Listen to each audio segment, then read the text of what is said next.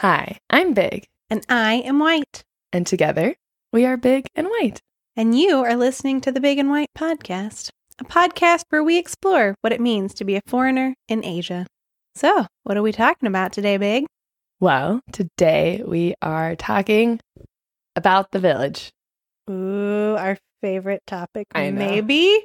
I feel funny saying, that's the topic, because I feel like we always talk about it. Yeah, no one is surprised. Yeah, but today we're only talking about the village. Mm-hmm. We recently had some field trips for our work, and so we have even more exciting stories for all of you. Yes, we've been holding them in, but yeah. Oh my gosh. It's time to let them go. My list was so long. Yeah. It's like, oh man, we got to be careful. This could be like three-part episode. Yeah. But it won't. We promise. But first, what happened to you this week, White? Did you have any fun adventures? Well, yes. We had such a fun Saturday, didn't we? We did, yes. It was amazing. So on Saturday, we and a couple of our other really amazing friends got to go to this brunch spot with a farmer's market that happens every Saturday, and we had an amazing brunch. It was so good. Dudes, you all should check it out. Yeah. It's called La Sherpa. Mm-hmm. It's the restaurant, and that's where the farmer's market is, and it's so magical and delicious. So there was La Sherpa that had been on our list, and then we realized that also there's a coffee shop that's in the same grounds. It's called Everfresh. That's also really, really good, and it's really cute. It's a nice place for good weather, which we had because it's starting to warm up in Kathmandu. Oh my gosh, I was so excited to not wear a sweater. Yeah, yep. I didn't even bring one. Yeah, it was amazing. So nice. And so then after that, we decided we would go and get some piercings, which has also been on our list. Okay, can I jump in here? I know this is your cool thing that happened this week, but I hate needles. I thought I was never going to get another piercing, but two of our friends wanted to get piercings. And I was like, oh yeah, I would love to come with you. Be moral support. I had zero plans to get a piercing. And then after the two of them picked out all their stuff, then White turns to me and is like, what are you getting? And I was like, but then I completely surprised myself by just getting one spontaneously. Yep. And I feel so good about it. Yeah. So one of our friends got her ears pierced.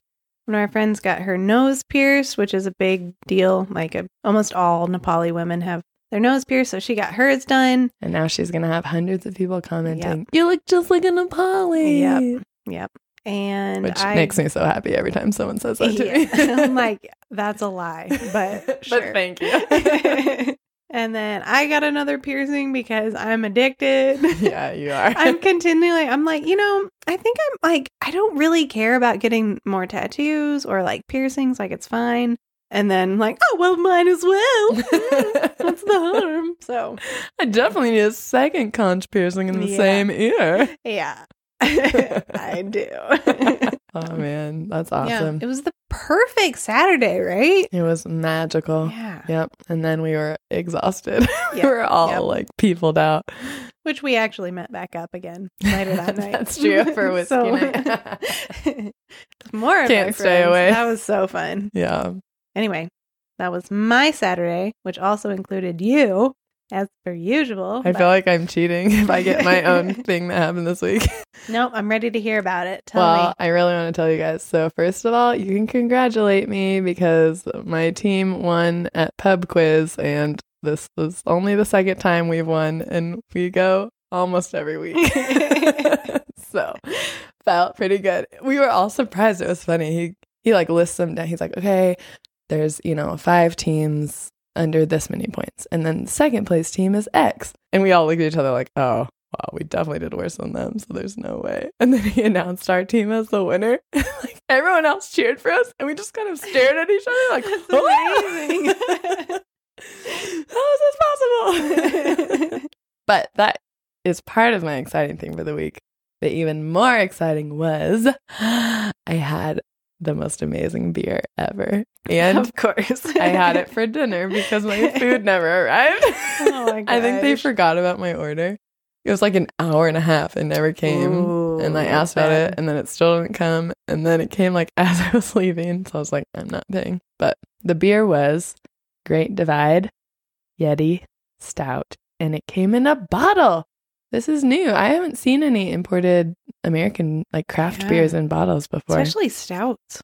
Oh, like, I haven't had a stout in so long. It was so good and so expensive. I won't even tell you how much it was. Worth it. Worth it. Worth every rupee. Yep. All right. So most of you listeners probably know from past episodes that we're language researchers. So we're linguists who get to work with minority languages here in Nepal.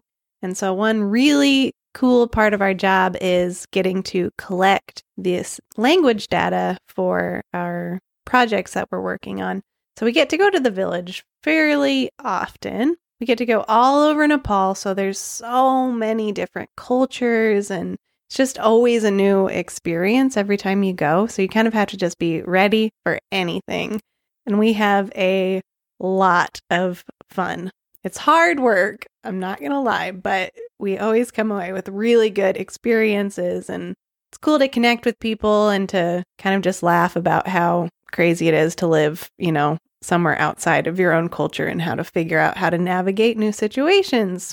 Yeah. The best is when like the people that you're staying with kind of also have that mindset, you know, you're kind of like doing it together. Yeah. They're not like, ooh, you're awkward. They're like, this is new for you. And you're like, yeah, it's new for me. Okay. Yeah, right. We can make this happen. We're just going to watch you and see what you do. So yeah, let's just jump right into the good stuff. What is something that's kind of crazy or awesome that's happened recently on fieldwork? Well, I feel like your story is better. Mine's going to be so lame. We'll just start out with that and go up. Go only up from here. Okay, my story is about being big and white, specifically the big part. So we stayed in this house and they had, it was so funny. They had, it wasn't like all the beds are in one area and like the kitchen's in another area. The beds are just like spread out throughout the whole house. It's awesome. They're like, you're like, there's a bed back there? It's like hidden completely. Yeah, there was one bed that's like in the kitchen that I didn't see until like the third day we were there. And then I heard someone's voice back there and I was like, what? And I'm like, yeah, she's in bed. I'm like, oh, another one. So anyway, they like, you know, they were going to have us like lay on these beds and I'm the tallest. And so they wanted me on the longest bed, but I was going to be kicking someone like in the head if I did that. So I was like, well, I'll just go on this short bed and I'll just hang my feet off the end. It's fine. But then they were like so concerned about me. So it was kind of everyone we were like was enjoying this together. Like the host family was like, oh, we can fix it. So they brought two giant bags of millet, like 50-pound bags of millet, and stacked them up at the foot of my bed so that my feet would have somewhere to rest. I mean, my feet hung off the bed a good foot, probably, like 25 centimeters. So it was amazing. Yeah. And it worked. It worked. It totally worked. Yeah. Yeah, my story was in that same village. So at this house, let me set the scene for you. At this house, there was this goat whose name is Panty. I assume he's still around, so I'll talk about him in the present tense. And Panty's whole mission in life is to try to get inside the house. So, like, when we were there, he would spend the entire day just standing at the door.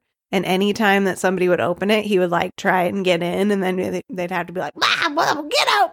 Boom, like throw him back out again. But he was not dissuaded at all. He was persistent. Yes. And so one day we're all out, the whole family and us are out on another part of the village, and we come back, and you know we're hanging out, we're getting ready for dinner, we get to eat together, and then we did an interview, and Big and I were really tired because it's tiring to speak in a second language all day long. And so we were like, you know what, I'm just going to go to bed. And so I was like, I'm done. I'm done for the day. I'm going to get in my sleeping bag and go to bed. And I go to my bed and I like, so my whole sleeping bag is laying out full length on my bed and it's been covered up with a quilt. And so I pull the quilt off and I flip up the top of the sleeping bag and my sleeping bag and my silk sleeping bag liner are full of goat poop. Specifically Panty poop.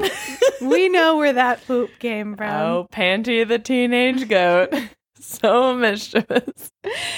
And I was just like, okay. Okay. She just kind of stood there, like, frozen. Like, couldn't read any emotion on her face. And then the baby was like, oh, no. They felt so bad. They, like, shook it out. And they're like, what can we do? And she's just like, I will go to bed now. And they're like, oh, are you okay? We're so sorry. I will go to bed now. She was like, oh, my gosh, what should we do? And I was like, I don't know. Is it okay if I sleep? You know, and she's like picking it up and smelling it, make sure that, you know, it's not just goat poop, but like if the goat peed on it, that would be a real problem. True. That so she like picks it up. She's like, here, does it smell to you? And I'm like, no, it's fine. You know, at that point, I'm not going to lie. Like I just didn't really have any energy to like make them feel better, really about exuberant about how okay it was. So I was like, yeah, you know what? I'm just like, yeah, it's fine. I'm just going to get to bed.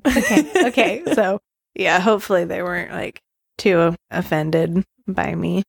I don't think so. And the goat poop. I think they liked us. And that sleeping bag is still out on my porch. Oh, really? I keep meaning to clean it, and I forgot about it for like a month now. Oh, you know, yeah, standard. It's fine. Yeah. So it's things like that you almost get used to. Like, I mean, not that I would ever expect that a goat would poop in my bed, but I wasn't.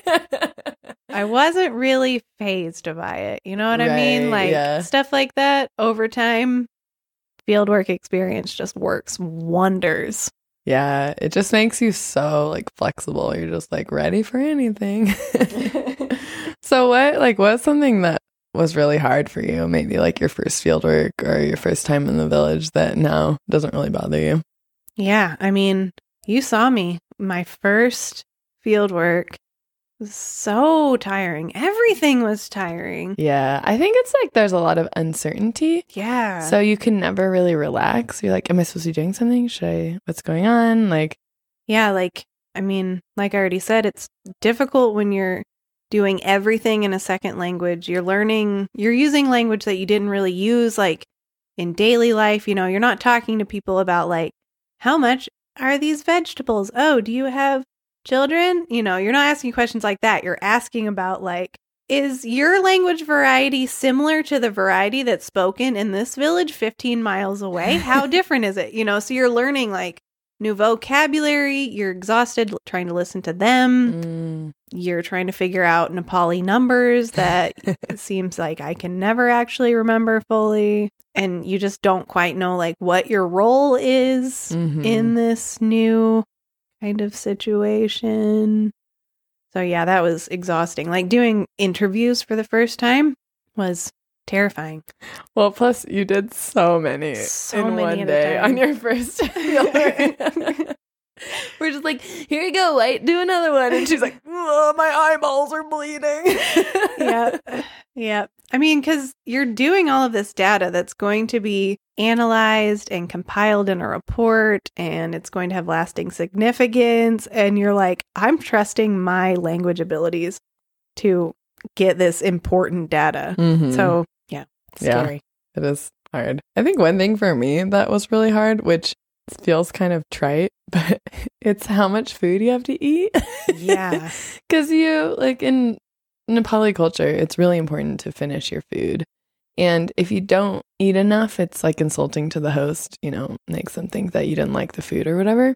And often it's polite for them to give you seconds or whatever. So it's a bit hard to navigate that. Like you don't want to insult them, but you also like don't want to eat so much that you throw up. Like you're not, you know, we're not used to eating that much volume at one time. They only eat 2 meals a day usually in the village, and they work really hard. I mean, they're out in the fields all day and stuff. So they need a lot more calories than we do, like just working in an office. So it's not, you know, I don't want to make it sound like, oh, they're so crazy that they eat that. It's just like such a different lifestyle, you know, but you kind of have to adjust to them when you're there, of course. And I remember that being just stressful for me, like being worried that I was insulting them by not eating enough, but also just being able to physically do that too. Yeah. Like if you don't eat fast enough, then your stomach starts sending signals to your brain like, we're full, stop. You have to finish anyway. And you're like, okay, just 5 more bites. You can do this. Yeah. Really big bites.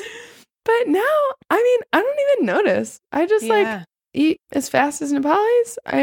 I'll still refuse seconds sometimes, or, you know, I'll ask them to take a little bit of rice off the plate if it seems like too much, but it's like not a stressor for me at all anymore. Yeah. And you kind of like know how to gauge the situation better. True. You can read people. Yeah. And another thing that's hard about our fieldwork is that every village we go to or every language group we go to has a different culture, you know? So maybe I'll make a blender in one village. Then I go on a different fieldwork and I'm like, oh, better not make that blender again. So I do the opposite thing. But then in this culture, they're like, why did you do that? That's super weird. I'm like, no, I'll never learn. Yeah. So that can be tiring. But man, it's funny. It like varies a lot depending on what part of the country you're in, like how insistent people are in giving you seconds. And one time we were in the mountains and it's super important for them to give you seconds. And of alcohol, too, which is danger zone. But one time we had this old lady feeding us like noodles as a snack. And, you know, she's like, do you want more? And I think I took a little bit more. And then she's like, do you want more? And I'm like, no, I'm full. She's like, you have to have more. Like, no, really, it was so delicious. Like, I can't eat anymore. You need more. So I'm like holding the bowl with my other hand, completely covering the bowl and like holding it away from her. Like, no. Don't give me more. And she reached out and peeled my hand off the top of the bowl and put more in. It was so good. That was a moment though where even she like realized it was funny, you know? So we were like all laughing together. Like, look how good of a hostess I am. Yeah. It was awesome. Yeah. Speaking of food, I don't know if I'm entirely used to this yet or if you ever get used to it, but like when the food is like the rice especially has just been taken out of the pot. So it's like boiling temperature still and you're trying to eat it with your hand and you're like, like just really quickly like trying to grab it and like put something else like some cooler vegetables on it, wrap it in some spinach, you know, to like not sizzle your hand off. That is hard. I really like eating with my hands too, but it's like something I never thought about before I learned to eat with my hands, that like your hands are more sensitive to heat than your mouth. So if you use a spoon, you would be able to eat it. But it's like that time in between the plate and your mouth where your fingers are touching it and you're like, oh no, it's so hot. Especially like worse than rice is dado, the like doughy kind of bread that people eat in some parts of the country. And that, because it's like a paste. Yeah, it's like a paste, so it sticks to your fingers more. Oh, no. So then it's like so hot, and it's stuck on your fingers.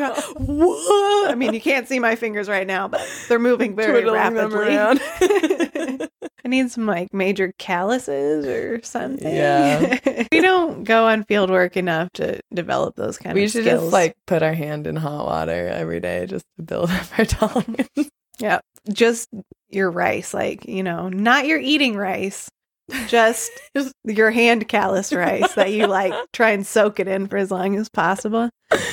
Oh man, that would be a commitment. Yeah, and also waste of food. Oh, true. Okay, so what's something that maybe has happened to you recently that if it happened to you like on your first fieldwork, you would have been so weirded out and you wouldn't have known what to do?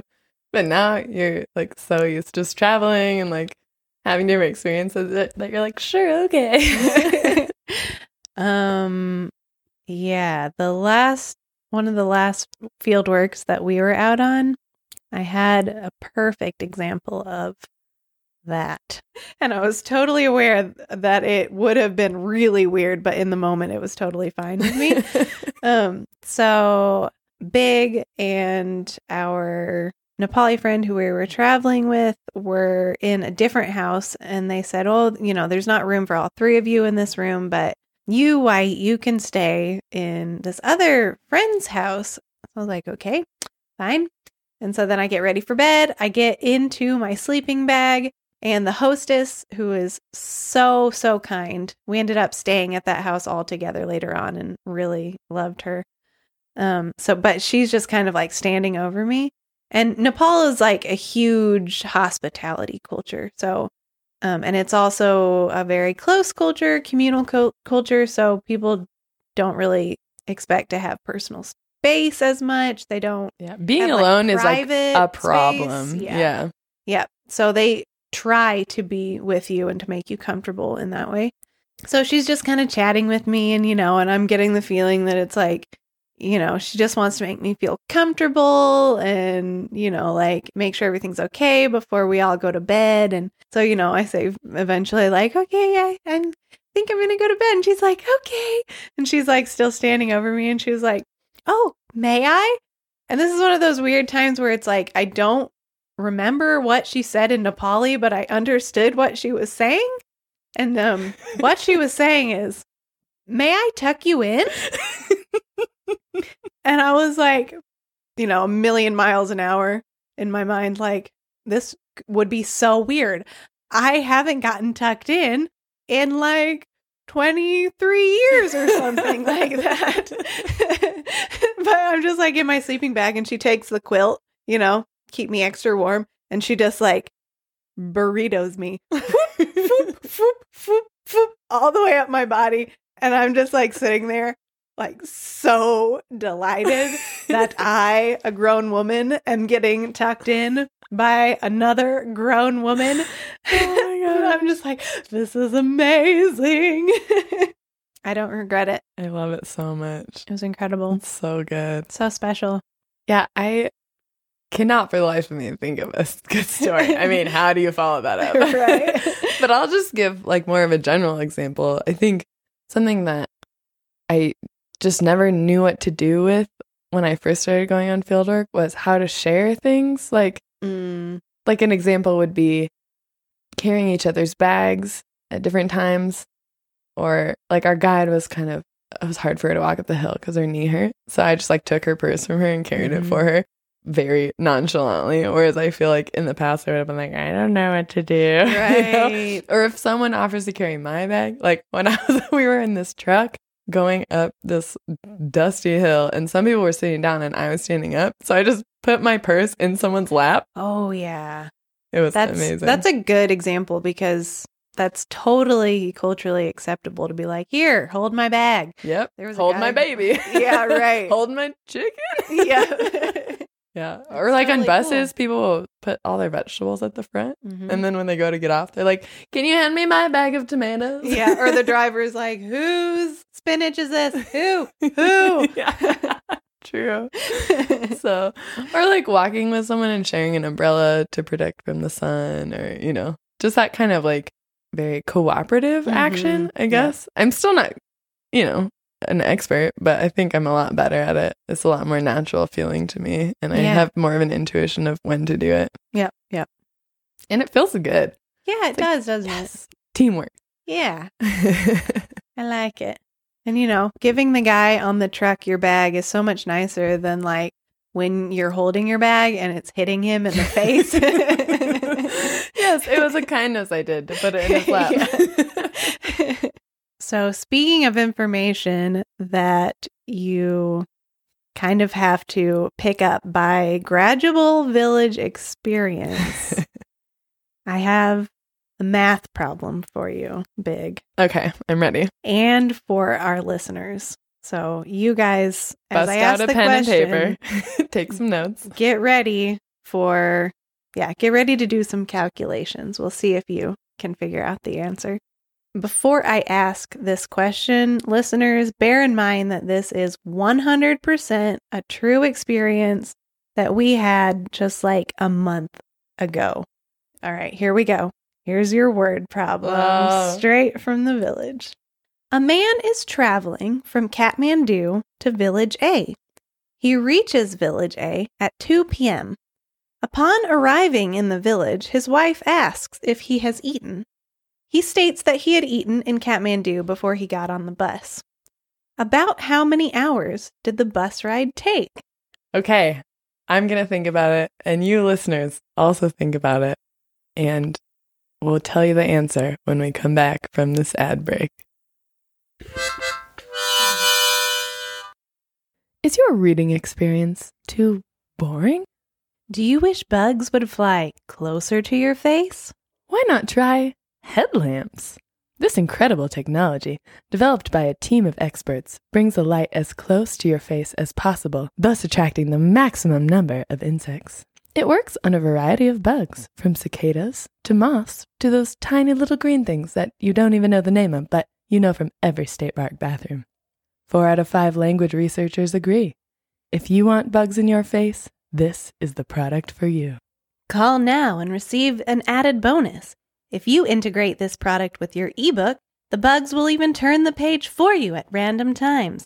What an exciting reading experience! So if you would like to purchase a headlamp today, dial 1-800...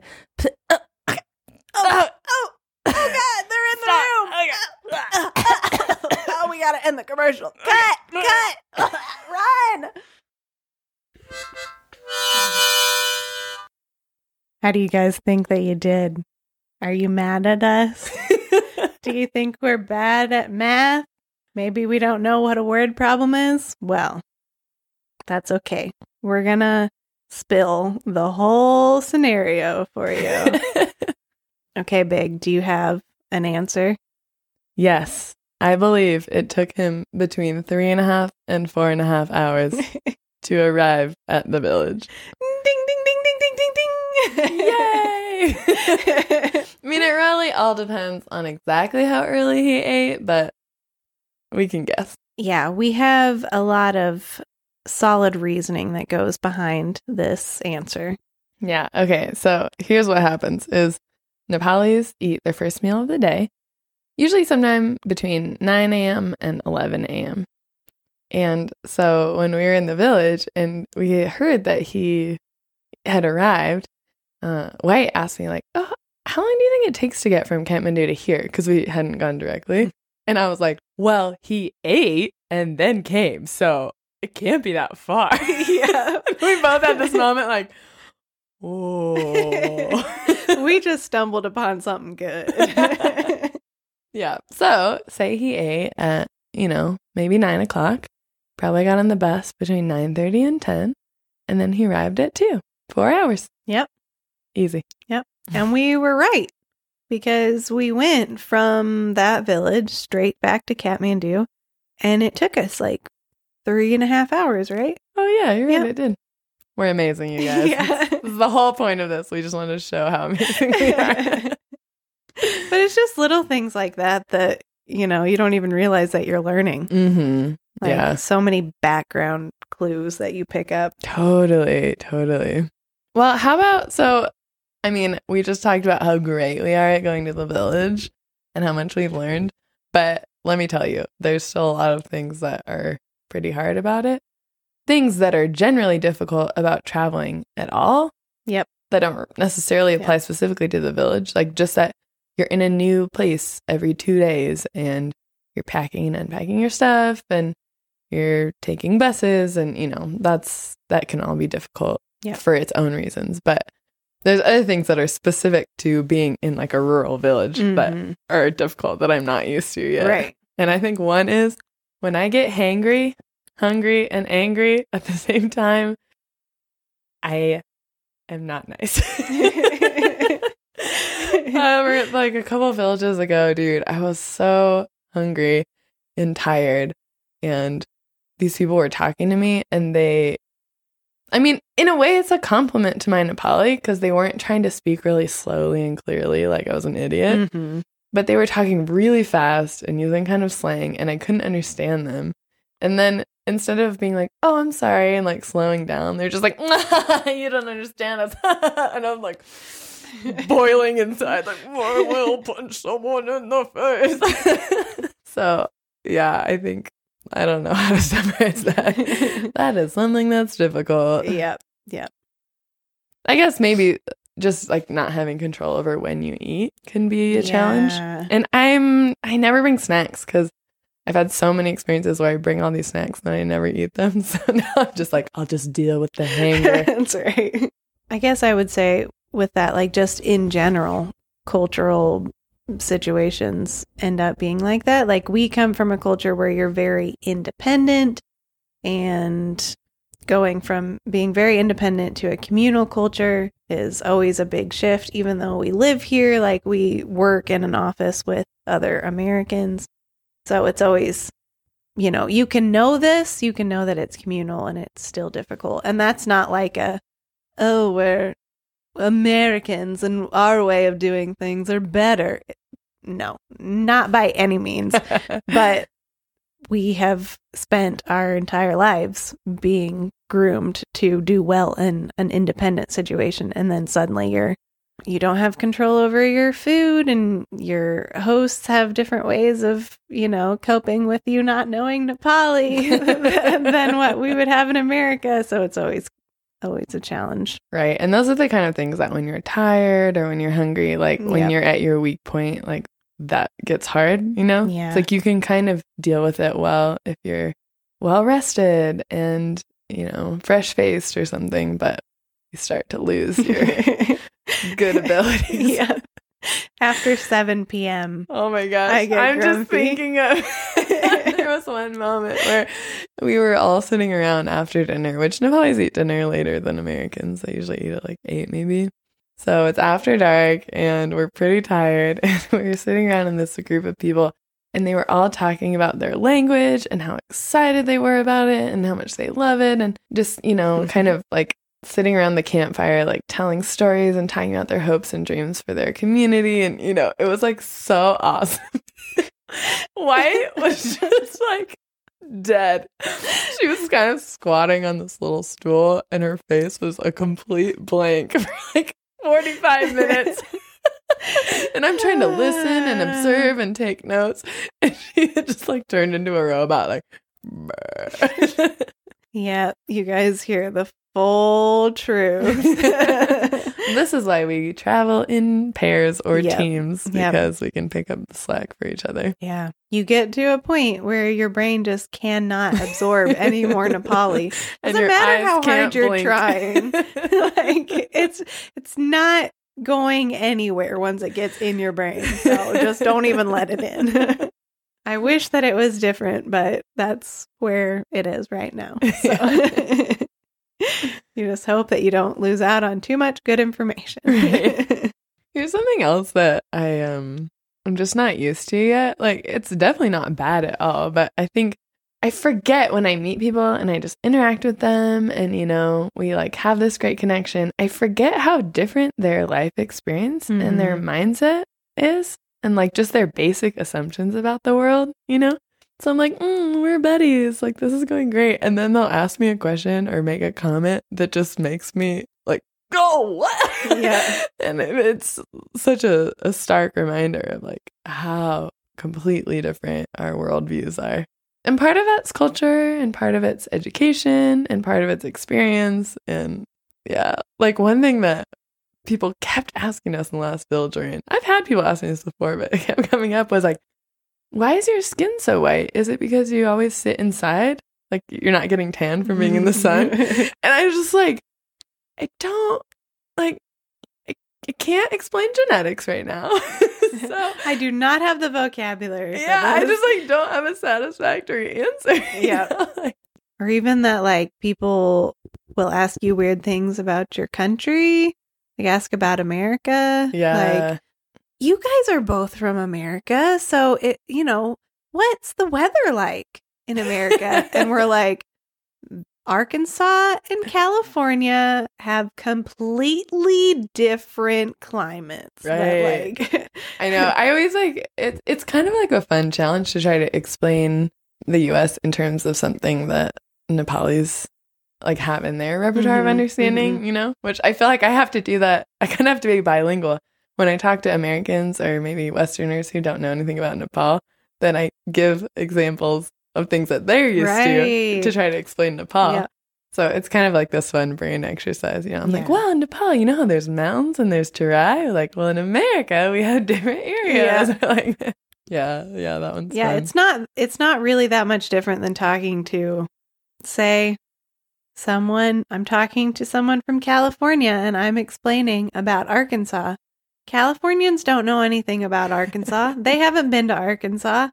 They don't understand that it's different than Texas. We don't have any climate like yours either. Yeah. So it's like it's humid, and I'm like, what is a humid? Yeah. So. It's like Mexico. Okay, that's another door. I just like Nepalis are really good at asking questions. They are. Like, I'm always so amazed by that, and I love it. Like, you meet this old man in the village who's never even been to Kathmandu, you know, and he's like, so, like, what crops do you grow in America? Like, are there rich people and poor people? Like, how long does it take for you to drive from your house to White's house? Like, you know, one question that we got recently that I really loved was, how do you get married in America? And then the way that she asked in Nepali was, Afaile keta laune? Like, do you put on your own man? Do you put on your own boy? As opposed to, you know, your parents putting on the boy for you. That was so amazing. I was like, yes, I'll remember this. Yeah, that is a really good one. Mm-hmm. Yeah, it's amazing that you can be just ask. Like, if you got a question, just ask it. You're free to do that. True. Yeah. That's maybe what I respect about it is, like, there's no, like, they aren't afraid that it's going to be a stupid question, you know? And it's fun to get to talk about your home culture. Yeah. I think it's really fun to talk about agriculture because, you know, in the village, it's such like an agricultural based thing. Mm-hmm. And people get so excited. I'm like, yeah, we grow corn. We do have some rice. And they're like, you do? You have corn also? What? I mean, like, most people's experience of the U.S. would be from movies and stuff. Yeah. And there aren't a lot of movies about, like, corn farming. So. No. Not that don't include aliens. I'm looking at you, Mel Gibson. Okay, my final question for you is, what do you love about fieldwork and going to the village? Well, in the U.S., I am from a very rural area, like basically a village in the U.S. And so I grew up in the middle of nowhere. I got to just be out in the woods playing by myself as a little kid and stuff, and just got really used to just being in nature. And living in Kathmandu, I love living in cities. I love being in the different culture and, you know, having things to do, and it's easy to get around. But I really miss just lots of trees and just the smell of being outside and like being in farms too. Like that animal kind of smell is I really, really love. And so, yeah, anytime that I get to go to the village, it's just a literal breath of fresh air. Oh man, yeah. It's so nice to just be like in the open space. And yeah, a lot of times in Kathmandu, I don't even realize that I miss it until you're just in the green trees and it's so good. So good. Yeah.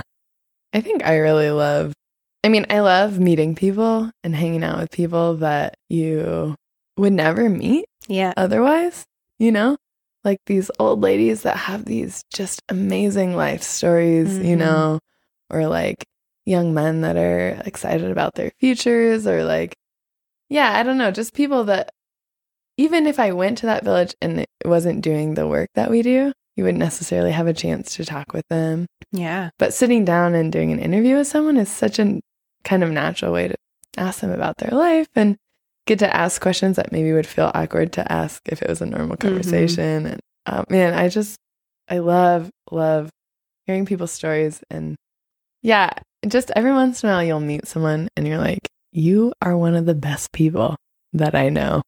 And it's so like obscure and random, you know, they're not like a famous person.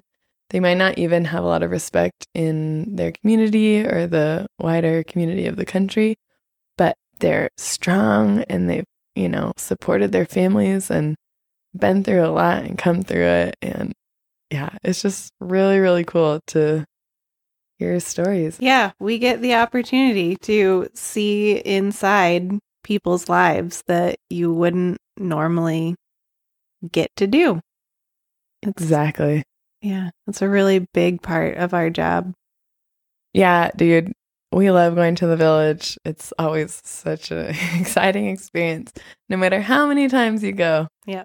There's always something different. New. There's always Panty the goat pooping in your sleeping bag. Luckily, there's not always Panty pooping in your sleeping bag. Panty is the archetype for new experiences. Oh, man. All right. Well, should we move on to our segment of the week, which is mailbag? Yeah. So excited. We haven't done mailbag in a while. I know. Here it comes. So we've gotten some listener mail recently, and we wanted to share it. So one is from a guy named Shishir, and he was born in Nepal and then moved to Canada when he was a kid. So he says, I was looking for a Nepali podcast to keep myself updated with the country's trend and also to expand my Nepali vocabulary. However, when I came across your podcast, it felt like Dunga koza Deuta Milio moment, which means it's a Nepali saying. It means you were looking for a rock and you found a god, which is like the highest review that we could ever get. Yeah. So he says, listening to you, I feel I can relate to you as a Nepali and also as a North American. When you discuss the differences between your experiences in the States and Nepal, I have had similar experiences. In one of the episodes, you mentioned something about how no matter how much you try to fit in with Nepali, at the end of the day, you are still identified as a foreigner. I have had a similar kind of experience, sort of identity crisis. I don't know if I feel more Canadian or Nepali. It's complicated. We feel you, bro. Yeah, we really do. Yeah, so he says, I love your content. I find it humorous and insightful, and I really enjoy listening to your experiences. And then he signs off. La ta la. Okay. Okay, bye. Oh, okay. Okay. Bye. That's amazing. Thank you so much. I feel like so pleased. Yeah. I don't even know how to express myself. I'm so happy. It's like getting this kind of message is just amazing to know that A, we're not the only ones who are culturally confused. Yes. And B, that you guys appreciate our content. And it gives some kind of meaning. That's pretty cool. And we hope that you get to come to Nepal again and get to see more of its trends in person and hear about it from someone who's not two white girls. Yeah. Yeah, I also have a message from one of our listeners who wrote in. So we'll just use first names here. She just said, hi, hope you guys are doing well. My name is Dixia. I know, very hard to pronounce, but you can call me Didi. It's only hard to pronounce because it's not in Devanagari, so we don't know if it's Didi, Didi, Didi, Didi. It's one of those. We got you, girl. There could be like any of 16 combinations within those. Didi said, so she's from Nepal. She immigrated to the U.S. 6 years ago and is currently living there. And one thing that she said that really cracked me up, and I asked her if I could include it in the podcast. She said, I was listening to your podcast about shopping in Nepal, and you guys were telling how Big could not get the shoes in her size, and I can totally relate to that. I wear a size 5 in US size, and I always have to go to the junior section to get the shoes. So when I visited Nepal last year, I bought like 10 shoes that fit my size. So yeah, the struggle is real, ladies. Oh my gosh, that's amazing. And I just thought, first of all, that's hilarious in a tragic kind of way. Sorry, Didi. But yeah, just a good reminder that it goes both ways, right? Right. Like, yeah. You're not the only weirdos. Yeah. When I go to America, I buy a bunch of stuff. When she goes to Nepal, she buys a bunch of stuff. Like, I brought back like 5 pairs of shoes, and Didi did too. So very cool. That's 2 of some of the messages that we've received. We super love getting messages from you guys. It makes us so happy. Yep. Thank you so much for writing in and saying hi. Yep. Reminding us that our words are actually going out to like different corners of the world. That's true. We're not just sitting in your bedroom. Like, yeah. Our words are going somewhere. Cool. All right. Well, thanks you guys so much for listening. And don't forget to follow us on Facebook and Instagram. Rate us on Apple Podcasts, and you can find our podcast on Stitcher and Spotify and all your other podcast apps as well. And don't forget that we also have a Patreon page. Yeah, thanks so much to our supporters. It helps pay for all the little costs involved with the podcast. Yep. Okay, well, I think that's it for today. I think I'm gonna go. Oh, yeah. Okay. I'm going to hang up now. Okay. Yeah. Okay. Okay. Okay. Okay. Yep. Okay. All right. I'll see you next week. Yep. Yeah. See you. Okay. Okay. Okay. All right. All right. Bye. Okay. Bye. Bye.